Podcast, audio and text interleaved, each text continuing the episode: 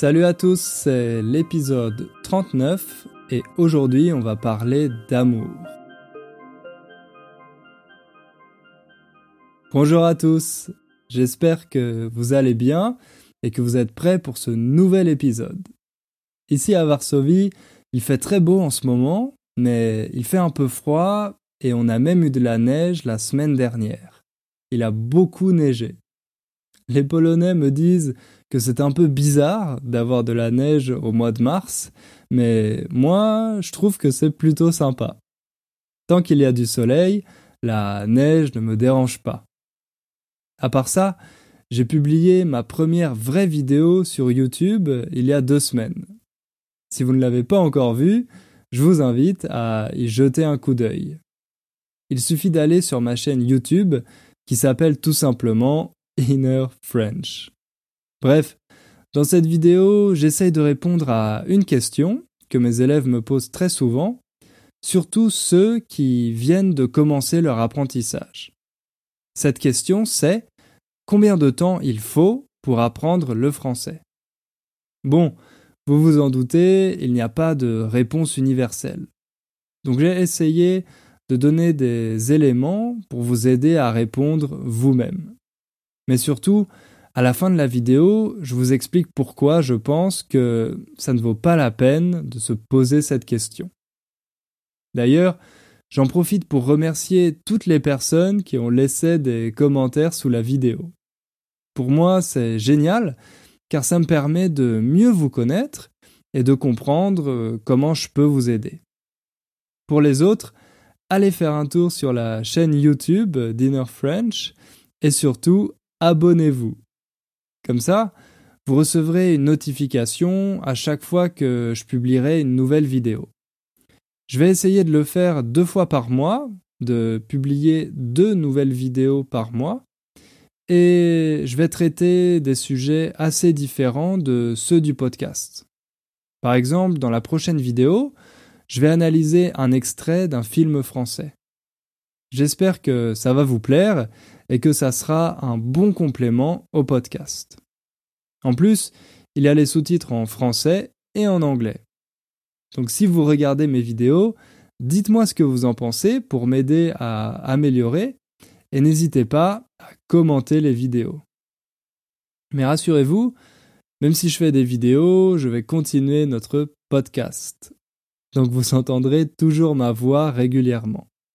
Alors, je vous ai dit en introduction qu'on allait parler d'amour. C'est une idée que j'ai eue grâce à une de mes élèves qui s'appelle Catherine et qui vit aux États-Unis. Catherine m'a fait découvrir une sociologue qui s'appelle Eva Illouz et qui a publié un livre très intéressant en 2012 dont le titre est Pourquoi l'amour fait mal? Alors je me suis dit que ça ferait un sujet parfait pour notre podcast. Pour commencer, quelques mots sur Eva Illouz. Donc, c'est une intellectuelle et universitaire israélienne qui s'est spécialisée dans l'étude sociologique des sentiments. Elle est née au Maroc, mais ses parents ont déménagé en France quand elle avait 10 ans. Ensuite, elle a fait des études très prestigieuses et une carrière universitaire brillante. Elle est diplômée de l'université Paris 10, mais aussi de l'université de Pennsylvanie, et elle a enseigné à Princeton. Et depuis 2015, c'est la directrice de l'école des hautes études en sciences sociales à Paris. Elle est considérée par certains magazines comme une des intellectuelles les plus influents au monde. Elle s'est beaucoup intéressée à l'influence de notre société et de notre culture sur nos sentiments. Et en particulier, dans le livre qu'elle a publié en 2012, Pourquoi l'amour fait mal, elle s'intéresse à la souffrance amoureuse. Vous connaissez peut-être cette expression faire mal qui veut dire provoquer de la douleur. Par exemple, si vous êtes en train de cuisiner quelque chose et que vous vous brûlez, vous pouvez dire Aïe, ça fait mal. Ici, Comme il s'agit d'amour, vous comprenez que cette expression peut être utilisée pour une douleur physique ou une douleur psychique. Donc, c'est intéressant de se demander pourquoi étudier la souffrance amoureuse d'un point de vue sociologique. D'habitude, pour expliquer la souffrance amoureuse, on utilise plutôt la psychologie ou la psychanalyse. En fait, depuis Freud, on essaie d'expliquer nos comportements et nos émotions en fonction de notre histoire personnelle. Par exemple, si on a vécu un traumatisme pendant notre enfance, les psychiatres pensent que ça va avoir une influence sur notre vie d'adulte. Ce type d'explication est de plus en plus populaire. Dans les magazines, il y a souvent des tests pour euh, mieux se comprendre, pour mieux comprendre sa personnalité. On nous répète que chaque personne est unique, que chaque personne a sa propre histoire et ses propres problèmes. À côté de ça, il y a aussi la biologie et les neurosciences qui veulent faire de l'amour une science. Certains des chercheurs qui travaillent dans ces domaines considèrent l'amour comme une simple réaction chimique. Ils analysent les sentiments d'un point de vue purement biologique. Mais Eva Illouz, elle, pense que la société et l'histoire ont une très grande influence sur nos sentiments. Même si nous pensons être uniques, en fait, nous obéissons tous à certaines règles qui sont présentes dans la société et dont nous avons hérité à travers l'histoire. Donc, Eva Illouz pense que la souffrance amoureuse a des causes sociales, des causes structurelles. Elle n'est pas d'accord pour dire que c'est simplement une question d'expérience personnelle et qu'on ne peut pas expliquer la souffrance amoureuse seulement à travers la psychanalyse. Ce n'est pas une question purement individuelle, c'est le résultat de l'évolution de notre société. Dans cet épisode, on va essayer d'expliquer la thèse d'Eva Illouz et de voir quelles sont les causes sociales de la souffrance amoureuse. Dans la première partie, on va s'intéresser aux évolutions historiques qu'est-ce qui a changé pendant les derniers siècles et comment cela influence nos relations. Ensuite, dans la deuxième partie, on va voir que maintenant, il existe un nouveau marché de l'amour, que les relations peuvent être analysées comme un marché. Et puis pour finir, dans la troisième partie, on va parler du déséquilibre dans les relations entre les hommes et les femmes on va voir que sur ce marché de l'amour, les hommes et les femmes n'ont pas le même pouvoir. Allez, on y va.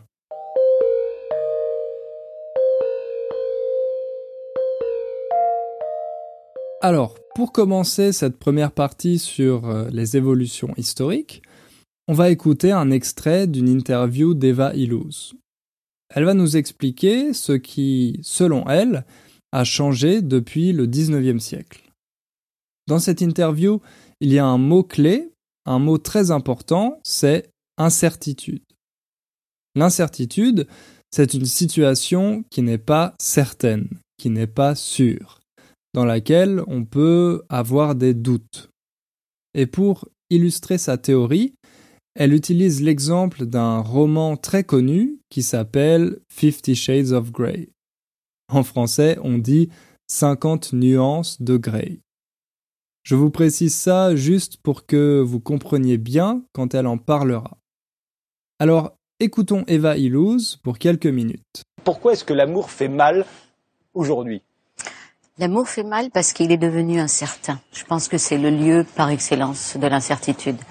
Incertitude euh, sur les règles à suivre, incertitude sur la nature même de la relation. On ne sait plus s'il s'agit d'une relation purement sexuelle, d'une relation sentimentale, d'une relation qui doit avoir un but institutionnel comme euh, le mariage.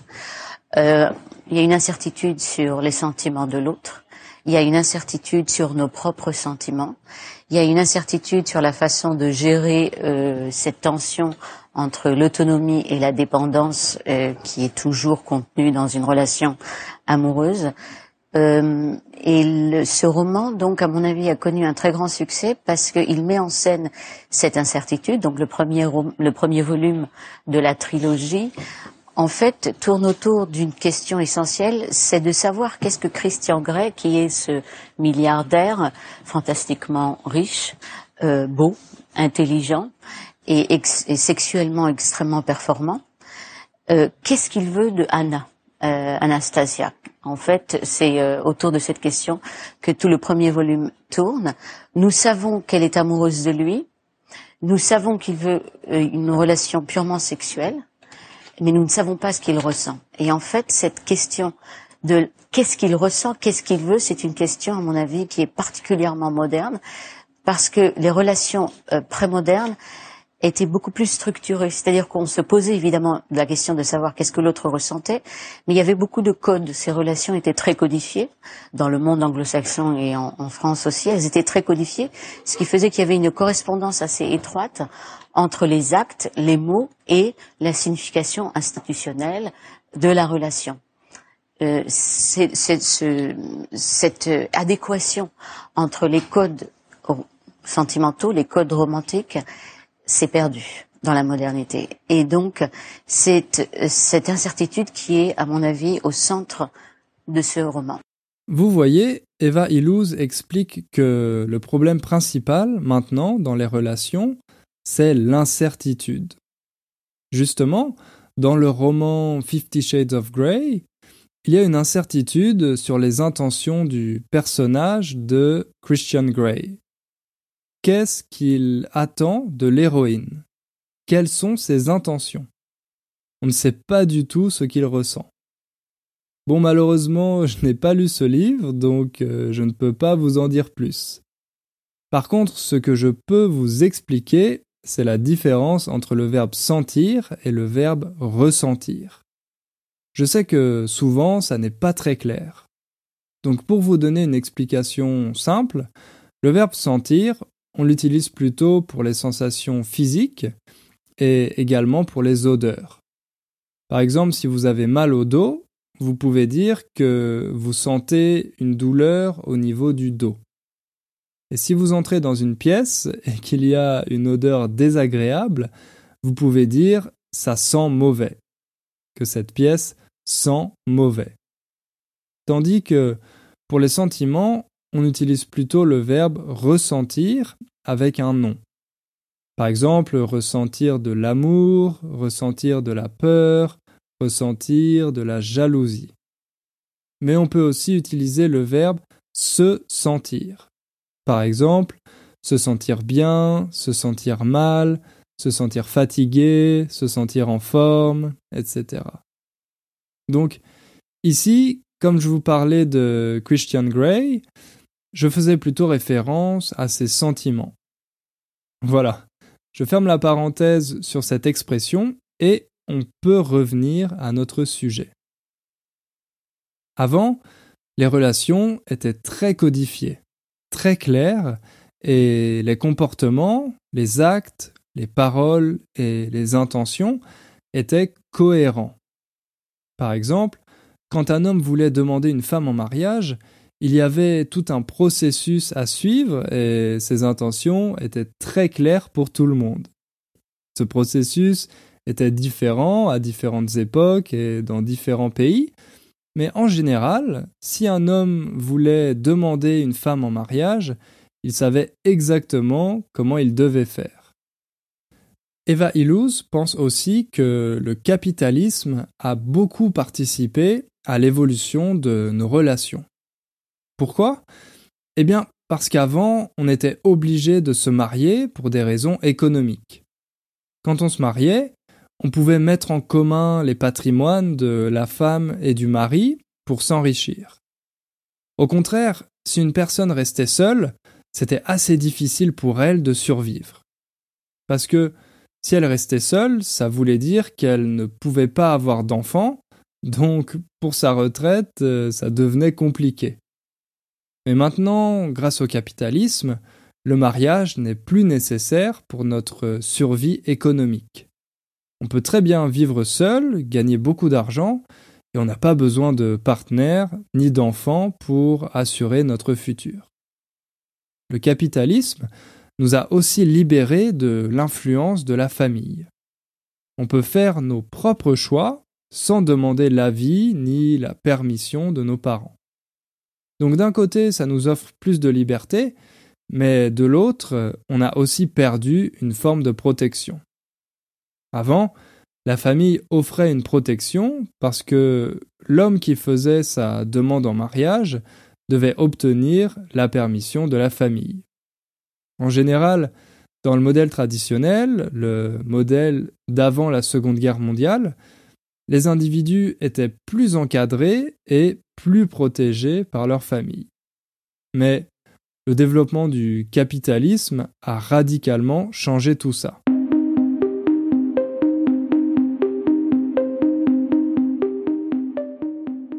Alors maintenant, on va se demander à quoi ressemble le marché de l'amour, ce marché qui a été créé par le capitalisme. Il y a un sociologue allemand très célèbre qui s'appelle Max Weber et qui a inventé une expression très intéressante, le désenchantement du monde. Au début du XXe siècle, Weber a analysé qu'avec le développement du capitalisme, les croyances religieuses et magiques ont reculé. Elles ont été remplacées par les explications scientifiques. Par exemple, au lieu de dire qu'une tempête a été provoquée par Dieu, on analyse de façon scientifique comment les tempêtes apparaissent. Tous les événements, les choses qui nous entourent, notre environnement, doivent être expliqués de façon rationnelle et les relations aussi ont perdu leur caractère sacré. Avant, notre place dans la société était déterminée par des facteurs extérieurs à nous.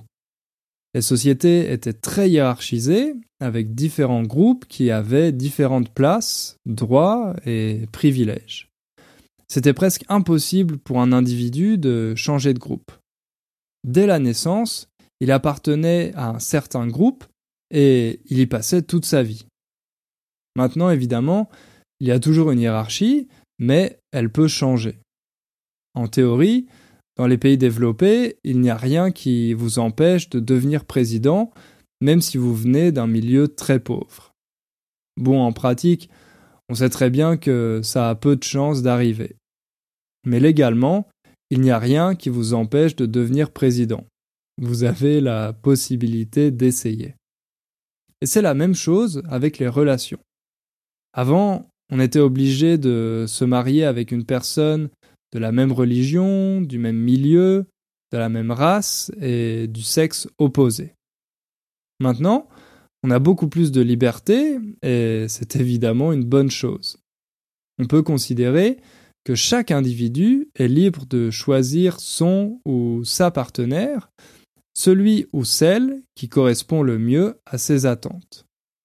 Dans la pratique, on a quand même tendance à se marier avec une personne du même milieu que nous. Mais encore une fois, il n'y a pas de barrière légale si vous voulez le faire. Et finalement, le désenchantement du monde a créé une sorte de marché de l'amour. Les relations imitent le fonctionnement de l'économie avec une offre, une demande et des individus de différentes valeurs. Mais ça, on va en parler un peu plus tard. En parallèle, le deuxième effet du capitalisme, c'est bien sûr le développement de la société de consommation. Cette société de consommation, elle nous renvoie une image du couple qui est très sexualisée. Par exemple, dans les campagnes de publicité pour la mode ou les cosmétiques, mais aussi dans les films et les romans actuels, il y a toujours une dimension sexuelle très forte. Et en plus de cette sexualisation, on voit aussi une uniformisation de la beauté. Maintenant, il existe une beauté standard qu'on voit partout dans les médias et les gens essayent de s'en rapprocher le plus possible. Il n'y a pas vraiment de place pour la diversité. Il existe une sorte de culte de la beauté un culte du corps. Et si on veut avoir une valeur élevée sur le marché de l'amour, on doit se rapprocher de cet idéal de beauté.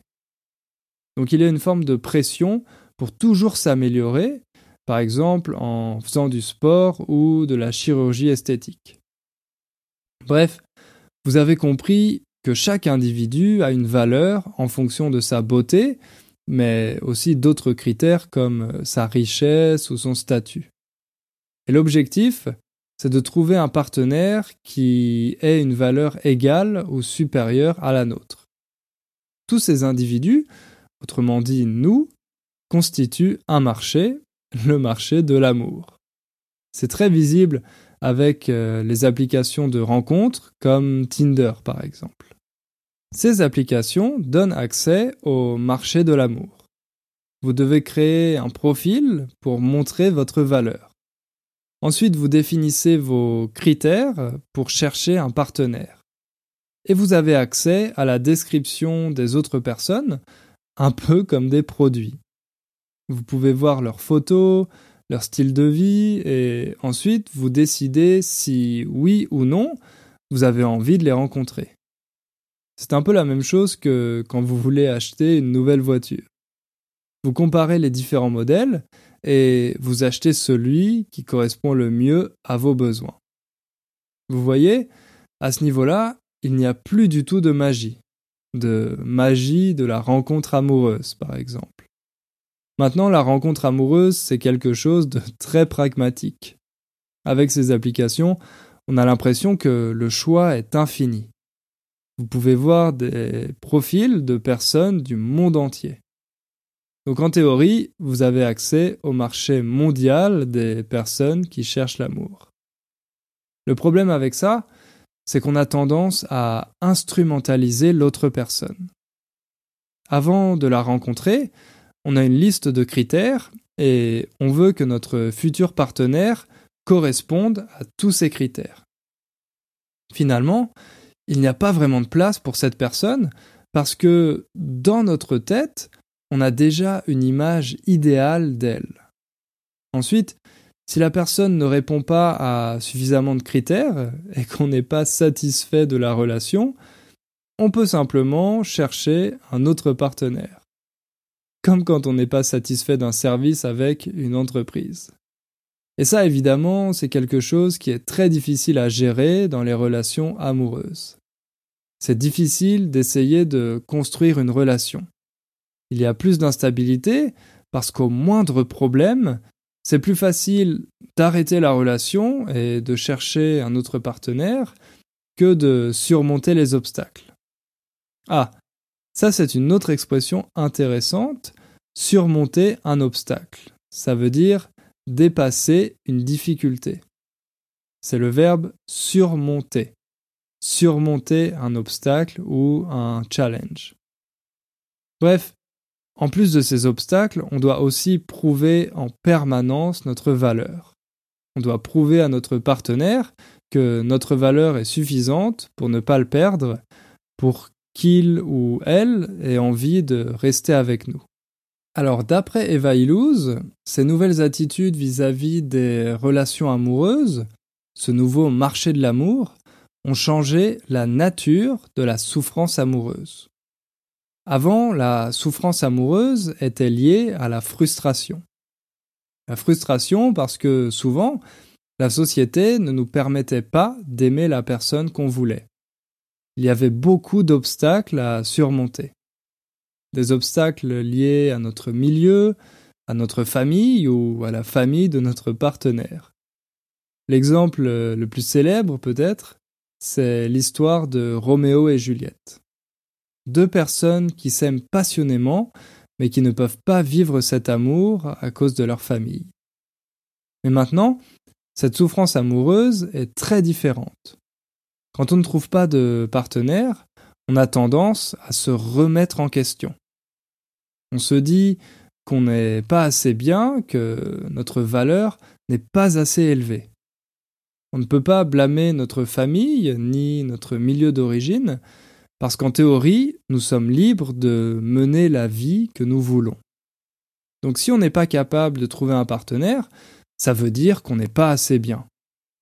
Et cette souffrance est d'autant plus forte qu'on a l'impression que trouver l'amour, c'est une chose essentielle pour notre euh, estime de soi.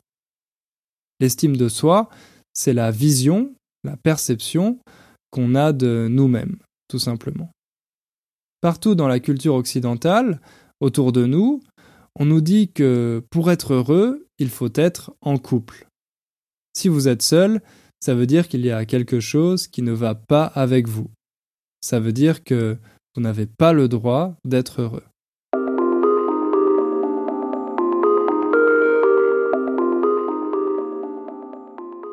Maintenant, on va attaquer la dernière partie, celle qui concerne la place des hommes et des femmes sur ce marché de l'amour.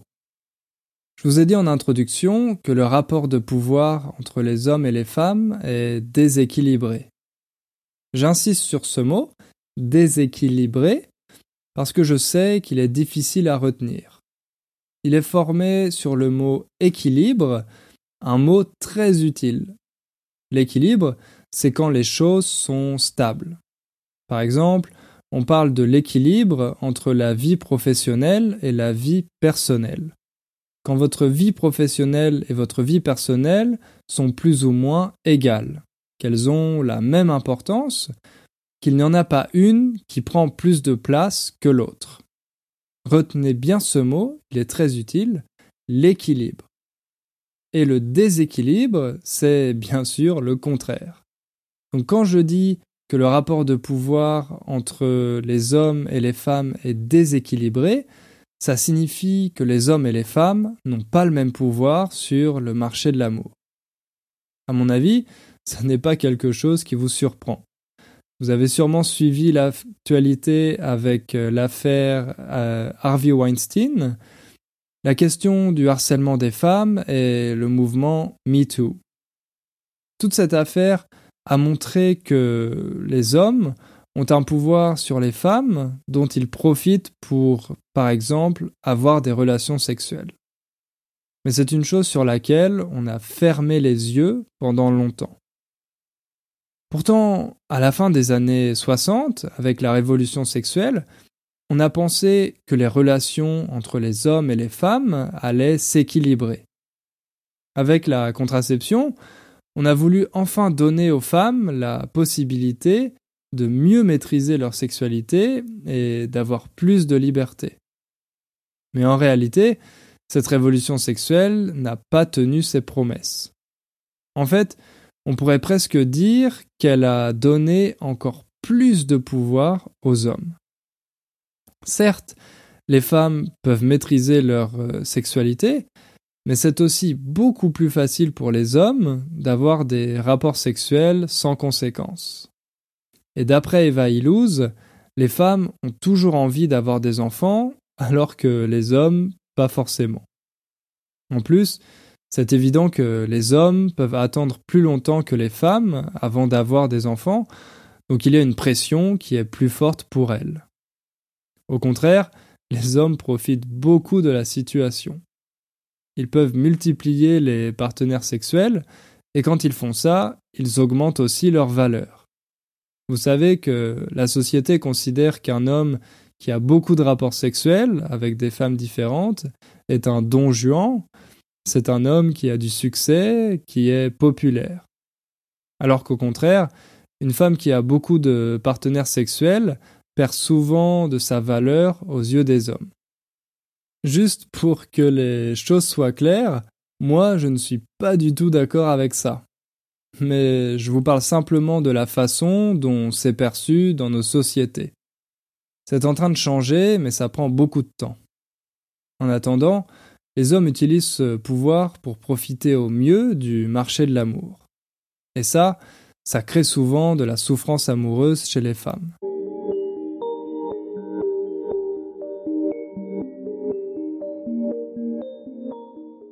Je vous ai présenté la thèse d'Eva Illouz dans les grandes lignes.